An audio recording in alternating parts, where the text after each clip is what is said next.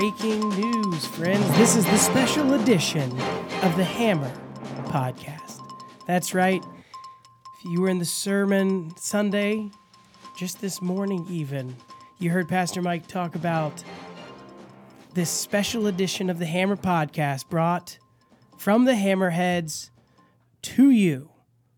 So, That's right. That's right. Very special. So, uh, you know, as we dive into this special edition, um, can you just you brought it up a little bit on this morning, Yeah, right. but um, can you tell us why we're here? What what Yeah. the goal, what the plan is of this? Yeah, so you know, sermon prep takes on a life of its own, you know, and so as I began the beginning of the week to work on the last, you know, parable here and finish up chapter 13 parables, it was kind of like okay, where do I go in my sermon? You know, I could do a whole thing on the kingdom of God Right? you know, Old Testament and then these parables and then Revelation 20 and how all of this fits together. And I thought about doing that. And that would have been fine to do that on a Sunday morning. Um, then I thought, you know, I don't know how much of my audience, I mean, we've got some people there that this is the first, they've never even heard about the kingdom of God until these parables, right? Right. So am I really, you know, how much of my audience am I hitting? So I thought that it would be better in our ser- in the sermon to. I really wanted to make it a little more practical, but put the focal point on on the reality of hell and and evangelism in our own lives and, and all of that. So I wanted to focus on that, Yeah, that's good. and yeah. then take this and use this podcast as a tool uh, for those that wanted to know more to take the time to click on listen and and to fill out what what what I would have filled out possibly you know in a sermon on Sunday morning about the kingdom and uh, really how how the Revelation 20 kingdom ties into what we're seeing with the parables, the kingdom, this mystery kingdom, if you will, or this this facet uh, where Jesus is, is filling us in on these hidden secrets that were never known before yeah, no, about this good. kingdom. So Well, and I think just you know, as we take a pause, this might be the first time some of you guys have tuned in, and this is uh, this is a reason to hit the subscribe button on Spotify, get the notifications, and join us every time a new episode drops. But yeah, so let's carry on with the Yeah, the yeah. topic at hand. Yeah. So look, the, the basic idea, uh, the basic idea f- uh, from what we've been from what we've been seeing in Matthew 13, right, the parables and, and everything, i- is kind of this. In the Old Testament, we have prophecies, and we'll talk a little bit more about this in a minute. But we have some we have Old Testament prophecies about uh, what what I'll call a kingdom period, right? But about some sort of period uh, that doesn't fit the here and now, but doesn't fit the eternal state in heaven either. Right. Okay. Uh, so we have these Old Testament prophecies about some sort of kingdom period, and then we look in the New Testament and we have Revelation chapter 20. You know, we have this thousand year time period mentioned. Uh, and then what I'm saying is that ultimately what we have are these Old Testament prophecies about a kingdom period, and you can draw a straight line from those Old Testament prophecies, some of which I'll mention in a moment, all the way to Revelation 20. And I'm saying these Old Testament prophecies will be fulfilled in the Revelation 20 kingdom. Right. But in between there, in between the Old Testament prophecies and the kingdom in Revelation 20, we, we have this current facet of the kingdom. So, you know, if I had some sort of a chart, you know, I'd have these Old Testament pro- prophecies with a with, with a, uh, overarching arrow going straight to Revelation 20, and then in between there, I'd have this current facet of the kingdom, which Jesus is describing and letting us know that we that exist and that we're in in these Matthew 13 parables. Right. And that part of the kingdom was unknown to the Old Testament audience. Absolutely. That, That's why he calls it a mystery. It was it's always known in the eternal mind of God, of course, yes, right. but it's being Very revealed Yes. now as Yep. Jesus is laying things out in the parables. Right. And that's a good clarification because we're not saying, as some do, we're not saying that, you know, oh, you know, God was kind of like huh, all right, well, they rejected the Messiah. You know, what do we do Quick, now? hurry up. We need a plan no, B. No, it, it's he always knew, of course, in his omniscience, everything that was going to happen, and he allows everything that's going to happen. Right. Right. He ordains Uh, everything. he that ordains happens. everything's going to happen. Right. Uh, so you know, so he he knows all of this. So he had all of this planned, but you know, if you go back in the Old Testament and you say, well, wait a minute, I didn't read anything in the Old Testament uh, about that this form or current facet of the kingdom that he's laying out in these parables. Well, exactly. That's the whole point. Mm-hmm. You know, and, and it's important to note that what we don't want to do, what some people do, is they say, oh, well, see, you know, the apostles and John the Baptist, they were anticipating Jesus to come and set up a kingdom. And, uh, and they just completely were wrong on all of that. And so what, what Jesus is doing in these parables in Matthew 13 is, is, uh, is fixing their false view, right? He, he's clarifying things and showing them where they were wrong. No, that's not what he says. Mm-hmm. That's not what he's doing. What he's doing is revealing truth that he's never revealed before. Right. And the truth that he's revealing is okay, fine, you're anticipating me setting up a kingdom. Well, I'm coming twice, not just once. Right. Which, which, again, they wouldn't have known just from reading the Old Testament, right? Right. We can now because we look back. Right. We've seen it. We've we've lived through the well, Right. we didn't live through, but the first advent has happened. Right. So, you know, so we have to put ourselves in their sandals once again, Yeah. so to speak, right? Well, and I think an interesting point too is that sometimes in this whole discussion, the idea of the mystery gets it, it turns into this idea that the whole Old Testament is a mystery, Yeah. and Jesus is the key that unlocks everything about the Old Testament in its entirety, as if when Moses wrote, when Abraham listened, you know, when Right. David and Solomon, when all these guys were going around, everything they read was unintelligible to them because without Jesus to unlock it, Yeah, It's unknown. yeah. Well, that's no, that's that's uh, that's just simply wrong. Now, look, we can, when you read the Old Testament, and it opens our eyes to some things in the Old Testament, right? Progressive revelation, right. But to say that we can't make out anything in the Old Testament, you know, Yeah. or, or understand anything without the New Testament, uh, I think is is foolish and wrong because, uh, I, well, I just don't think that that's right. I mean, Right. that's not the way it is. You know, there's a very small percentage of things in the Old Testament that we don't really know or understand until we get the Old Test until we get the New Testament. Okay, but those are limited and they define very, themselves. Right, very limited. But but in relation to the parables in chapter thirteen, Jesus clearly says the the mysteries, right, of of the kingdom. You know, mm-hmm. they're for you to know, right? Speaking to the disciples, that they're for you to know, by extension to us, all believers. So I'm going to reveal these to you in these parables. So and then as we did we've we've done in some of our sermons here on Matthew 13, but several times in the New Testament that word for mystery is used, and several times it's even defined, and we mm-hmm. gave those throughout the series, where the Bible itself says, yes, these are things that were hidden, but now God is revealing. them.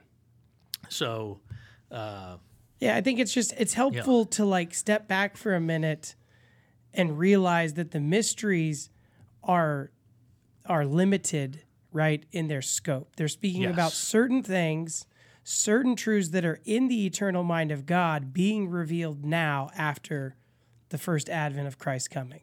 correct. But it's it's hard to it's easy I think for newer believers to get confused on all that and think that you know if we throw Jesus around on everything that it somehow is the better way, right? And that, that can create Yeah. confusions if you're not willing to see that the mysteries are Yeah, well, that gets into a whole hermeneutic and, and Right, what they're doing and all that. But, but, but what I want to say, getting back to to our our parables here, uh, a common error that is made, uh, in my estimation, when it comes to the kingdom of God, a common error that is made is insisting that the kingdom of God is only future. Mm-hmm. So somebody looks at Revelation chapter 20 and says, yes, this is the Old Testament was talking about this kingdom period. Now Revelation chapter 20, we, we see it and and they and and some will insist that that is the kingdom and that alone. and nothing So- else. Right. So it is future. It, it is this millennial kingdom or messianic, you know, that m- most Jews would refer to it as messianic. Most Gentiles, millennial, but meaning the same thing, right? Uh, this thousand year period. Um, so, so you don't want to make that error and, and insist that it is only future. And, and I'll be honest, be the first one to raise my hand that for many years that that was an error that I made. Um, and so then there were verses that I would read and, you know, wouldn't really make sense, but I'd kind of just explain them away, right? So, so that's one common error, insisting that the kingdom is only future. All right. Now, another common error is to take the Revelation 20 kingdom mm-hmm. and try to put it in these parables, try to put it in the here and now. Mm-hmm. Right? As if to say, what's happening now between Christ's two comings is the Revelation 20 kingdom, mm-hmm. is, the, is the kingdom that the Old Testament talks about. Right. No, it's not. It's not. And so if you take the if you take that, and of course if you follow in our other podcasts, you know, this would be I would suggest a mistake that the amillennialists and postmillennialists make. If you take that Revelation 20 kingdom and try to make that here and now, it's going to be a problem. But then on the other hand, what many premillennialists do, right? And where they err, in my estimation, is is is taking the Revelation 20 kingdom as being all that there's going to be in terms of God's kingdom. Right. And so they say none of it's here. There's no facet now because uh, it's future. Right. Which so creates so we want to right. And the thing is, if we avoid both of those extremes, right, Mm-hmm. saying it's all future.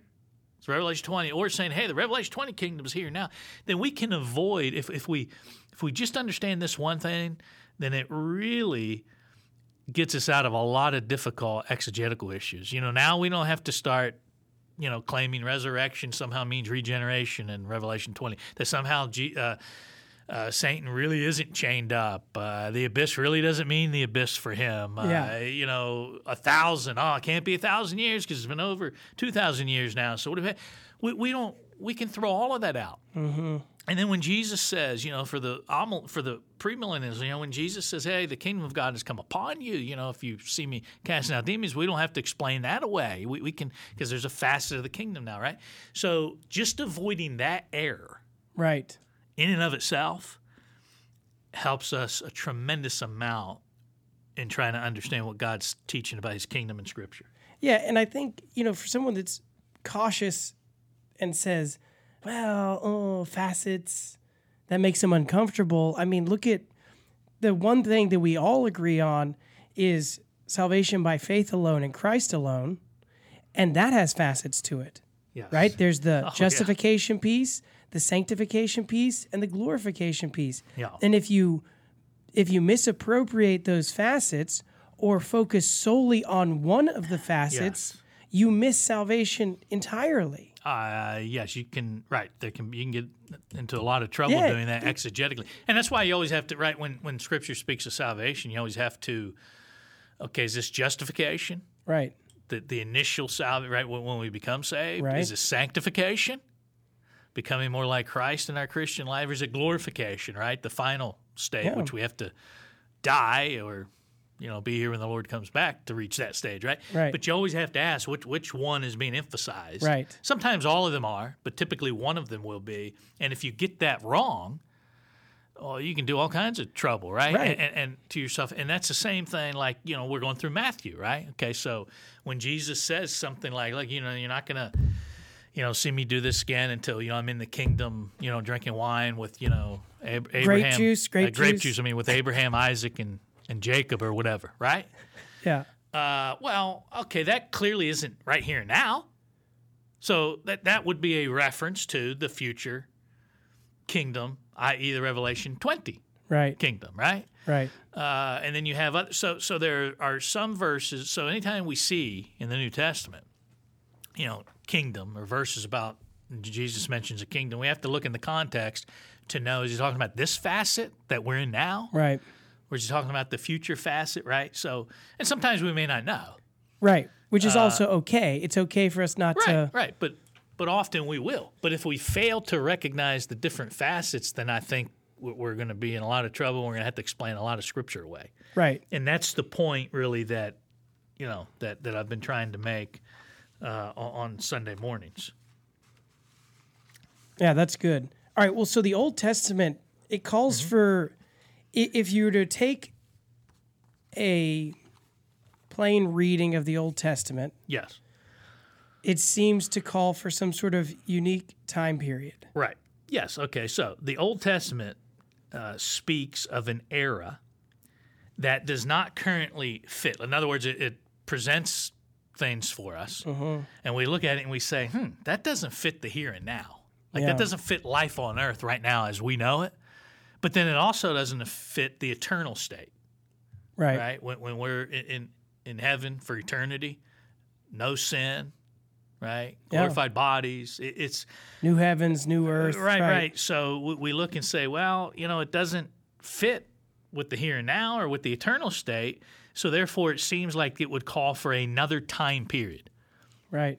i.e., the millennial, the messianic kingdom. Uh, you know, Wayne Grudem is one you know theologian who, uh, along these lines, he says this. He says several Old Testament passages seem to fit neither in the present age nor in the eternal state.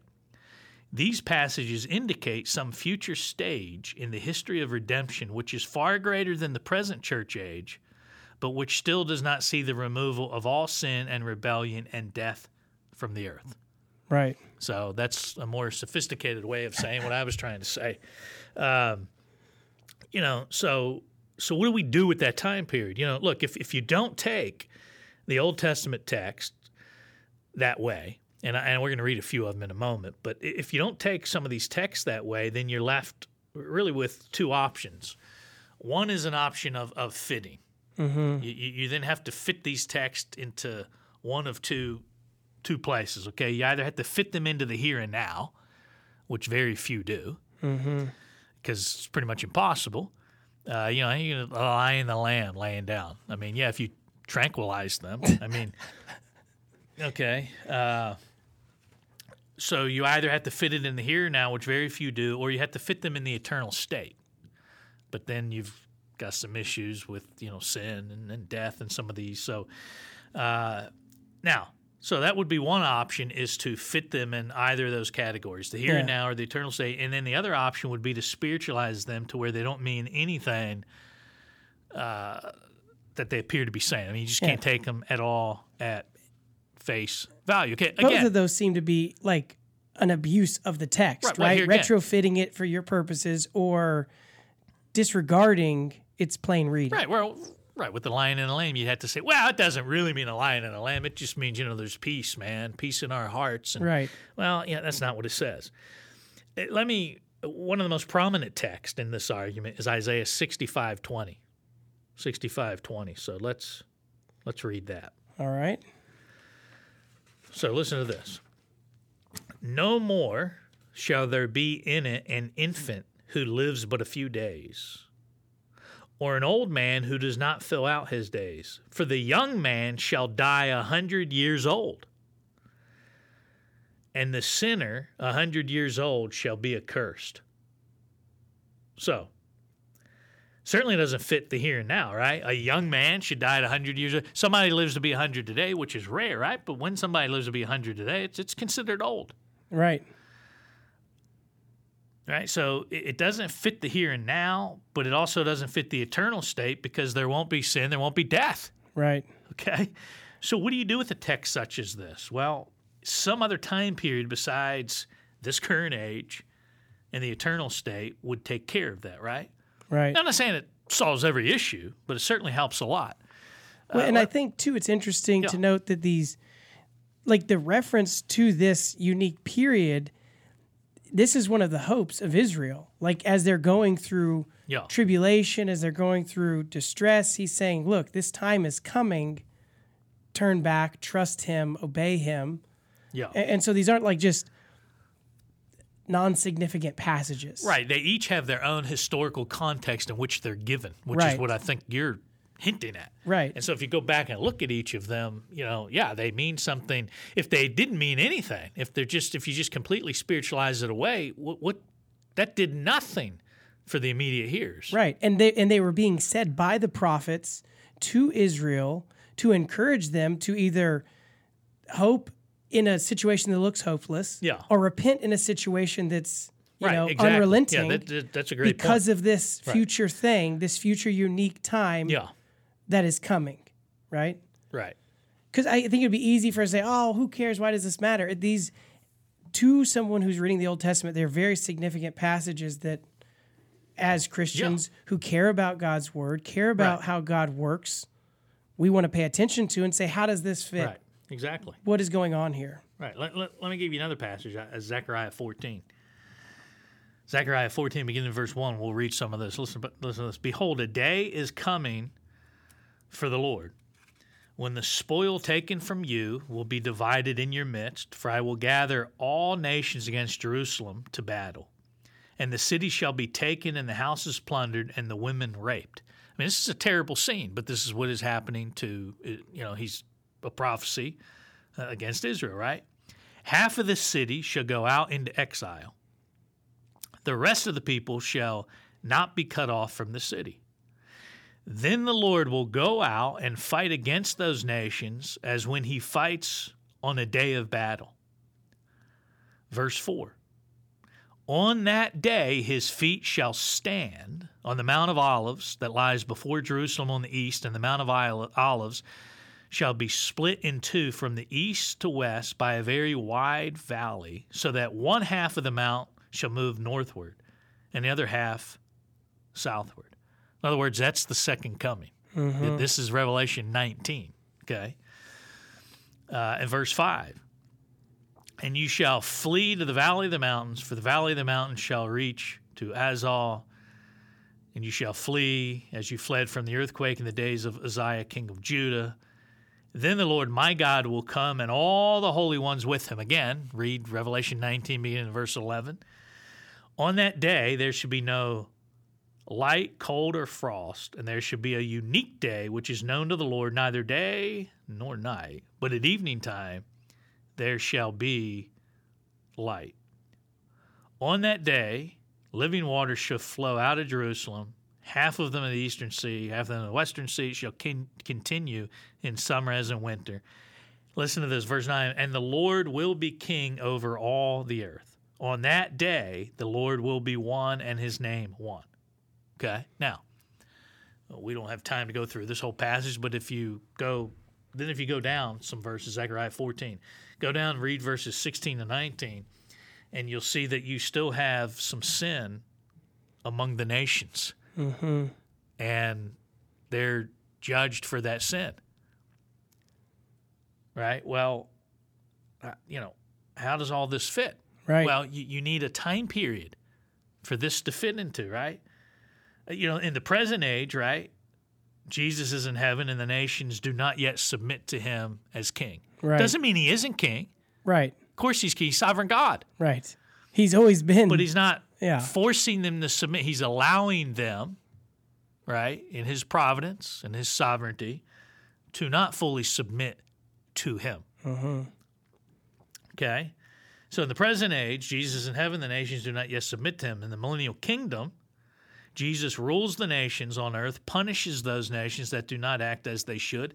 That's what you'll read here in Zechariah 14, specifically verses 16 through 19. But then in the eternal state, the nations act exactly as they should with no need of punishment. Why? Because there's no sin. There's no sin. death. Okay. So that, that's just another passage. There, there are many other passages uh, or at least several other, I should say, right? Where you look at it and you're like, wait a minute, that doesn't fit this age and it doesn't fit the eternal state. So it seems to call for, uh, many would argue, and I would be one of them, uh, another time period. right. Right. And that would be the Revelation 20 kingdom period, Right. that time period.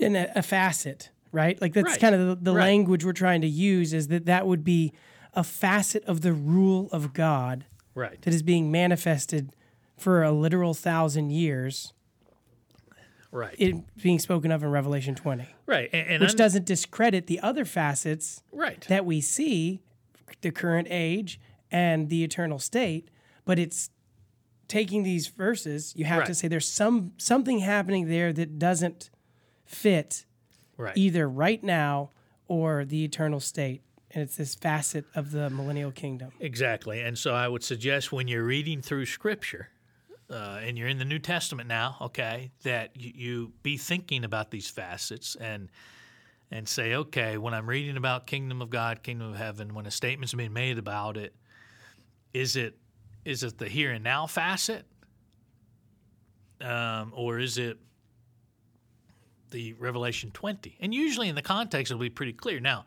look, we don't have time to show. There are also other ways that kingdom of God, kingdom of heaven is used, right? There is certainly a spiritual sense. Jesus and Nicodemus, you shall not see the kingdom of God. Right. Unless you're born Well, again. Right.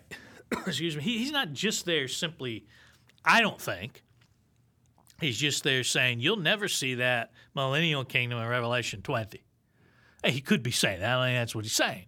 I, I think their kingdom of God is almost used synonymously uh, with salvation, right? I, I mean, he's clearly talking to a guy that's not saved, Right. right? And he's saying, look, you, you need to be born again. Yeah. Okay, you're born again, then you see the kingdom of God. In other words, you participate in it, the here and now and in the future, you know, all of it. Right. So there are times where it's used in, in a almost synonymously with salvation. Uh, but again, many times you, you read it and you say, okay, is this the Revelation 20 future kingdom or is this the facet that Jesus talks about in the parables that wasn't mentioned in the Old Testament, the current facet of the kingdom? And I think just knowing that in our minds and reading in Scripture, I think helps us greatly uh, to understand this issue and not confuse some things. Again, doesn't mean we have every answer. Look, I couldn't tell you. Church history uh, is filled with myriads of ideas of what the nature exactly will be, exactly what will take place in, in the future Revelation 20 uh, kingdom. So I, I'm not going to sit here and tell you that I have that all down to a T. I mean, some people act like they've got every every day of the thousand years, you know, hey, planned out as to what we're going to be doing and all that. I, all right, come on, We- Right. You know that that's silly. We we don't know that. We don't have that. So there's a whole lot about it we don't know. Right. So there's a, a great mystery about it. Uh, but I, I think to understand that it is going to happen and it's different than the current facet will help us greatly uh, in Scripture. I think it also helps, you know, the post millennialists, amillennialists, premillennialists. We can all be at a table together.